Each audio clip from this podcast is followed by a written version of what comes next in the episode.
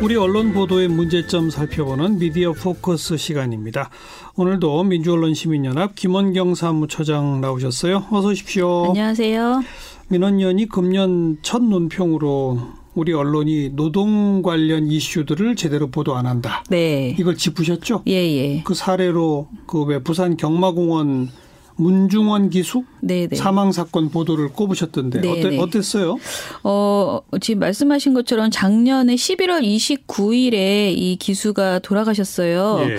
그런데 사실 11월 29일이면 지금 한 달이 훌쩍 넘었는데 관련된 내용을 국민분들이 많이 모르십니다. 근데 그렇게 모르는 이유는 언론이 제대로 보도를 하지 않았기 때문이거든요. 예. 그래서 저희 스스로도 좀 반성을 하고 음. 어, 한번 전체적으로 점검해 봤더니 최근 들어서 특히 노동 관련 이슈들을 언론이 너무 외면하고 있는 것 아니냐라는 생각이 들어서요. 예. 새해 첫 논평과 모니터 보고서를 다 노동 관련돼서 냈습니다. 음. 일단 11월 29일에 한국 마사회 소속으로 부산 경마공원에서 일하고 있던 문중원 기수가 마사회 횡포와 부조리를 고발하면서 스스로 목숨을 끊으셨습니다. 그랬죠. 대부분의 시민들은 격렬한 경마 시합의 이면에 어떤 일이 벌어지고 있는 것인지 그리고 그, 그 시스템은 어떻게 되는 건지 말을 타는 기수가 어떤 지위에 있고 어떤 처우를 받는지 어째서 기수가 세상을 던졌는지 전혀 알지 못하고 있습니다. 모르죠. 네, 그러니 우리가 공감하지 못하는 거죠. 음. 그 소식을 모르고. 근데 그 배경에는 언론의 무관심과 무보도가 있습니다. 저희가 문중원 기수 관련 보도를 모니터를 해봤더니요. 11월 29일부터 올해 1월 2일까지 TV조선 채널A의 저녁 종합 뉴스와 중앙일보의 지면 보도에서는 아예 한 번도 관련 보도를 내지 않았습니다. 어, 한 건도 없어요. 예, 한 건도 없었어요. 어. 그리고 서울경제와 한국경제, 동아일보가 어, 지면 보도에서 한 건을 보도를 했는데요. 각각 한 건씩. 음. 그런데 그마저도 고 문중원 기수가 폭로한 부조리 내용을 보도한 게 아니고요.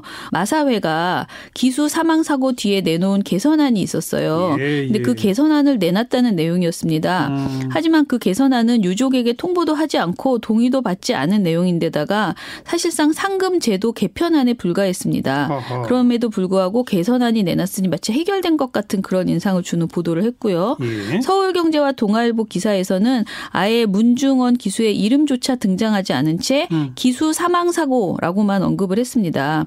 이렇게 주류 언론은 고 문중원 기수의 이름과 고인이 목숨을 걸고 밝히려고 했던 부조리를 크게 다루지 않았던 것이죠. TV조선 채널A 중앙일보 네. 제로. 예, 제로였습니다. 서울경제, 한국경제, 동아일보 한 건은 네. 마사회의 개선안. 네, 네. 그렇죠. 아. 좀 많이 보도한 데는 어디가 있어요? 신문과 방송 뉴스를 통틀어서 사태 초기부터 심층적인 보도를 보인 곳은 경향신문뿐이었는데요. 몇건 했어요? 11건의 보도를 통해서 오. 마사회 소속인 기수가 역시 마사회 소속인 조교사로부터 업무를 배정을 받는데 어 그에 따라서 급여를 받는 노동자라는 점을 얘기했고요. 그럼에도 불구하고 그들이 특수 고용직 즉 자영업자 취급을 받으면서 사실상 조교사가 기수들의 생사 여탈권을 쥐고 있다는 점을 전했습니다. 음. 이런 기형적인 구조로 인해서 말을 대충 타라라는 등의 부당한 지시가 횡행하고 그런 지시를 어기면 말을 아예 못하게 하는 갑질이 벌어지고 있다는 것입니다. 아니 말을 잘 타야지 왜 대충 타라는 지시를 할까요? 그러니까 이게 이제 도박 산업이잖아요. 아, 경마가. 져라 이런 거? 네, 네. 그런 것들도 있고요. 굉장히 여러 가지 의혹을 음. 이분이 이제 어, 지적을 했어요.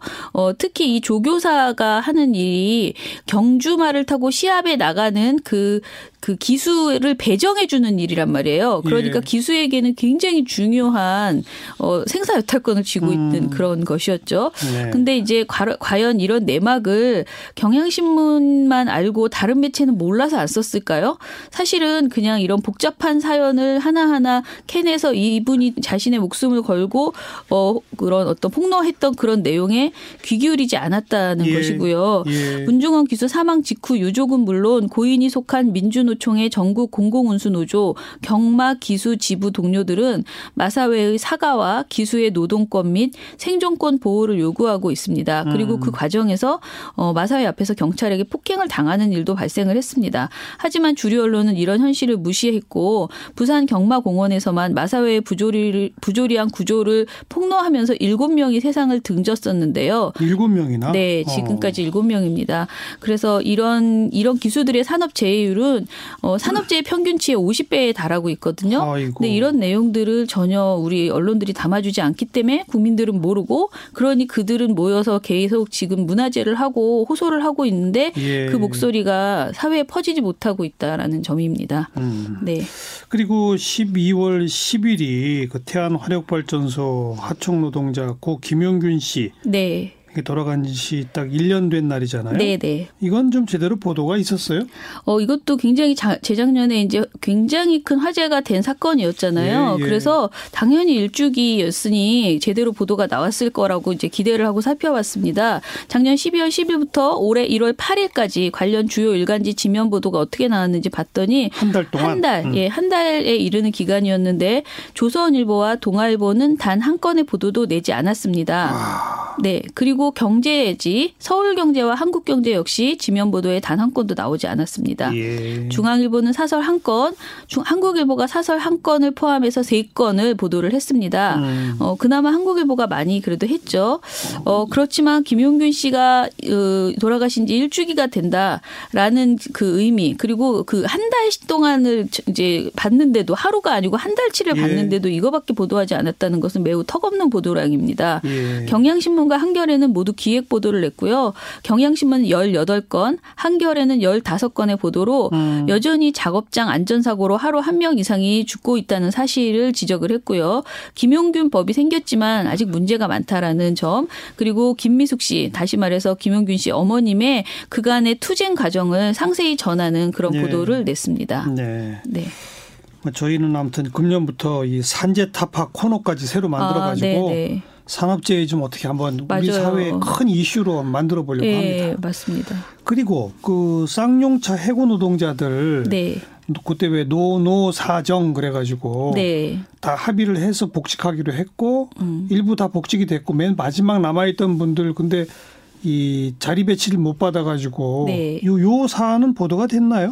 아니요, 그것도 보도가 많이 안 됐습니다. 음. 그리고 보도가 안 된 게 아니고 보도를 하면서 어, 마치 이들이 떼쓰고 있는 것처럼 보도하는 내용도 있었습니다. 그래요? 어, 말씀하신 것처럼 노노사정의 극적 합의로 10년 만에 복직이 확정되었던 것이고요.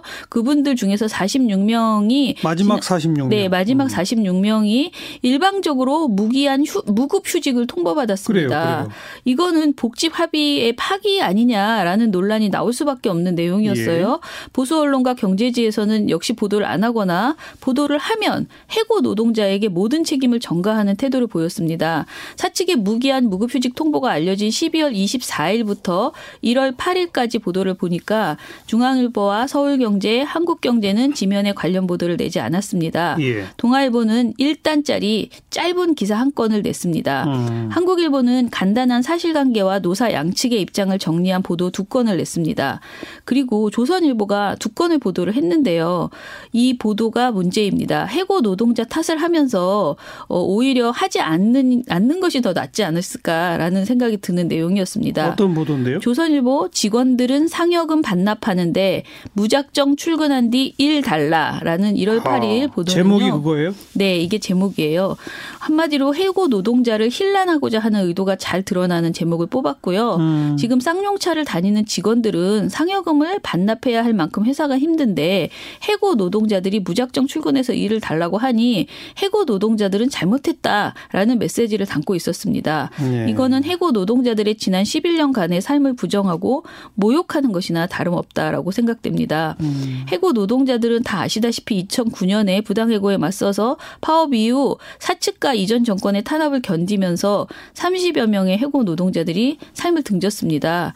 어, 그런 과정을 거쳐서 겨우 복직 합의를 이끌어냈던 것인데 이분들을 가지고 현재 일터를 가지고 있는 사람들의 그 상여금 반납과 비교해서 잘잘못을 따지는 것 자체가 부적절하다라고 예. 생각되고요. 이거는 의도적으로 노노 갈등을 부추기는 행태다라고 볼 수 있습니다. 아니 그리고 이분들도 네. 같이 그 보직 배치 받으면 임금 삭감에 동참하겠다는 네, 거예요. 맞아요. 근데 굳이 이 사람들만 빼고 네. 참. 네. 그리고, 조선일보의 또 다른 한 건은 제목이 정권이 복직시켜준 근로자들 적자 회사엔 일자리가 없었다라는 보도였습니다. 이야. 음, 이것도 제목을 보면 마치 문재인 정부가 일방적으로 해고 노동자를 복직시켜준 것처럼 써놨는데 이건 사실과 당연히 다릅니다. 2018년 9월에 합의는 노노 합의, 노노 사정 합의로 복직을 이끌어낸 굉장히 유의미한 사례였거든요.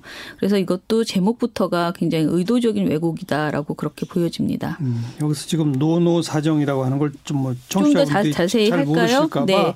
쌍용차에 지금 있는 기업 노조, 네. 지금 해고당한 분들의 노조, 예. 그게 그리고- 노노가 되는 거고, 그렇죠. 그다음 예. 쌍용차, 그다음 정부, 여기 네. 노노 사정이죠. 네, 예. 네, 그렇게 네. 같이. 그러니까 특히 조선일보 같은 경우 보도를 아예 안 하는 게 좋을 만큼 노동자들을 비판하는 식의 불리한 보도를 한다 이거고. 네, 네. 그 삼성의 노조 탄압한 사람 구속됐잖아요. 네. 이거는 보도가 많이 나왔어요? 어, 오늘 말씀드리고 있는 노동 이슈 중에서 이것만 주류 신문사들이 그래도 보도를 모두 내기는 한 사례입니다. 음. 그러나 보수 언론과 경제지들 모두 대부분이 삼성을 걱정하는 취지로 작성을 했습니다. 기사를 읽다 보면 삼성이 무엇을 잘못했는지 잊어버릴 지경입니다. 아하. 12월 17일부터 1월 8일까지 조선 동아일보가 각각 3건씩을 보도를 했는데요. 예. 대부분 노조 때문에 삼성이 위기에 처할 것이라는 우려를 담고 있습니다. 음. 조선일보 보도 12월 18일 보도인데요. 이사회 중심 경영 추진한 삼성 의장 구속으로 쇼크라는 보도입니다. 음. 삼성이 침해한 노동자들의 권리보다 삼성이 유죄 판결로 받게 된 쇼크에 더 큰 우려를 그 드러내는 그런 보도였습니다. 예. 또 다른 보도는 삼성 81년 무노조 정책 포기 양대 노총 격전장 되나라는 12월 19일 조선일보 보도인데요. 음. 이 보도도 양대 노총의 격전장이 될까봐 우려된다. 노조의 경영 간섭이 심해지면 미래 성장 가능성을 놓칠 위험이 있다. 파업이 잇따르면 해외 수주에도 타격이 불가피하다. 이런 말이 다 조선일보에 나오는 정확한 워딩이거든요. 네. 이런 이렇게 노조가 삼성의 미래를 위협하는 것처럼 그렇게 표현을 음. 했습니다. 조선일보는 그냥 기본적으로 노조가 싫군요. 네. 어. 사측을 지나치게 편드는 거죠.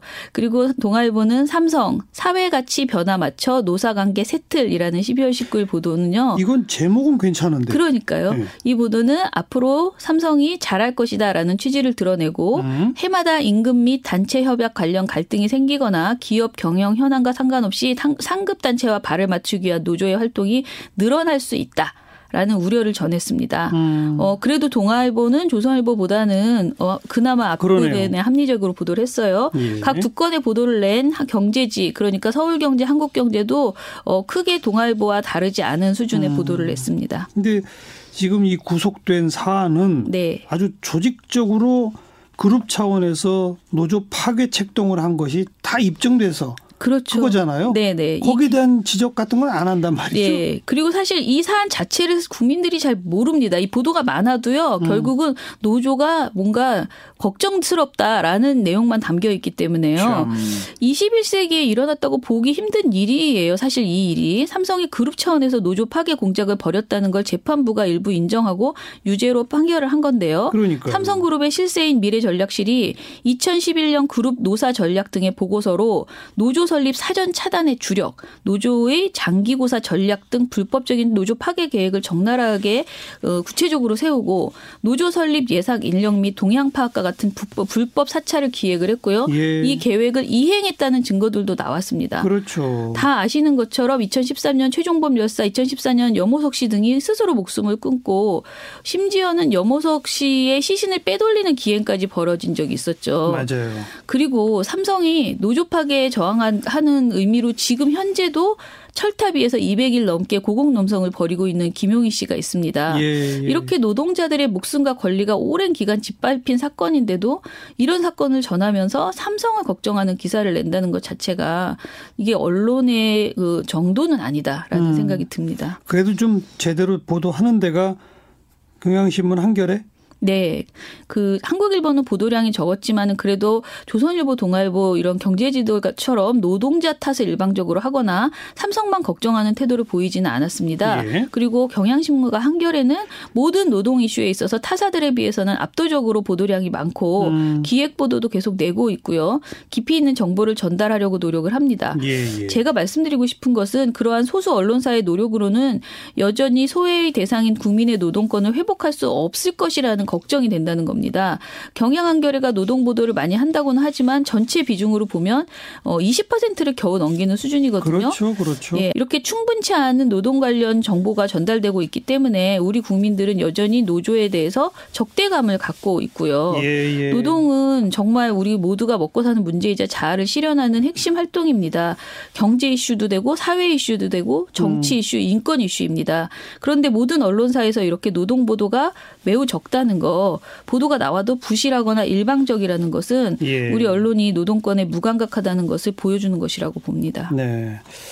그러니까 뭐 왜 보수 언론, 진보 언론 그러잖아요. 네. 이 노동의 문제 관점에서 보는 우리나라에는 진보 언론이 없어요. 맞아요. 그럼, 솔직히 말해서 어, 정치도 마찬가지고 언론도 마찬가지고 전반적으로 보수 정치, 보수 언론이죠. 네, 네. 노동의 문제 욕하면 정치적으로 여야는 뭐 반반 있다고 쳐도 네네. 네. 노동과 자본의 입장에서 보면 거의 8, 90%가 자본. 네. 노동 편이라고 하는 명확한 언론이나 정파는 뭐 사실 거의 없다고 봐야죠. 그렇죠. 음. 저는 일단은 이 노동권이라는 게 헌법에 명시되어 있는 국민의 권리인데 그 당연한 국민의 노동권 행사를 너무 죄악시하고 예. 노동조합에 대한 혐오감을 드러내는 보도들이 너무 많은 거 그렇죠. 이거 문제라고 생각합니다. 예. 네. 그래서 저는 언론에게 이렇게 말하고 싶어요. 지금 유튜브와 SNS 등장 때문에 본인들의 생존이 어렵다고 엄청나게 이제 힘들어 하거든요. 언론인들이. 예. 예. 그런데 그런 어렵다는 말을 하기 전에 어 스스로에게 맡겨진 가진 사회적 책무를 좀 다 해달라. 음. 과연 그리고 본인도 노동자인데 언론인들도 노동자인데 예. 왜 이렇게 노동권에 대해서 무, 무관심하냐. 제대로 보도해달라 이렇게 말하고 싶습니다. 아까 그 조선일보나 또 경제신문 등등의 기자분들은 자기를 노동자라고 생각 안 하는가 봐요. 네, 네. 민주언론시민연합 김원경 사무처장 고맙습니다. 감사합니다.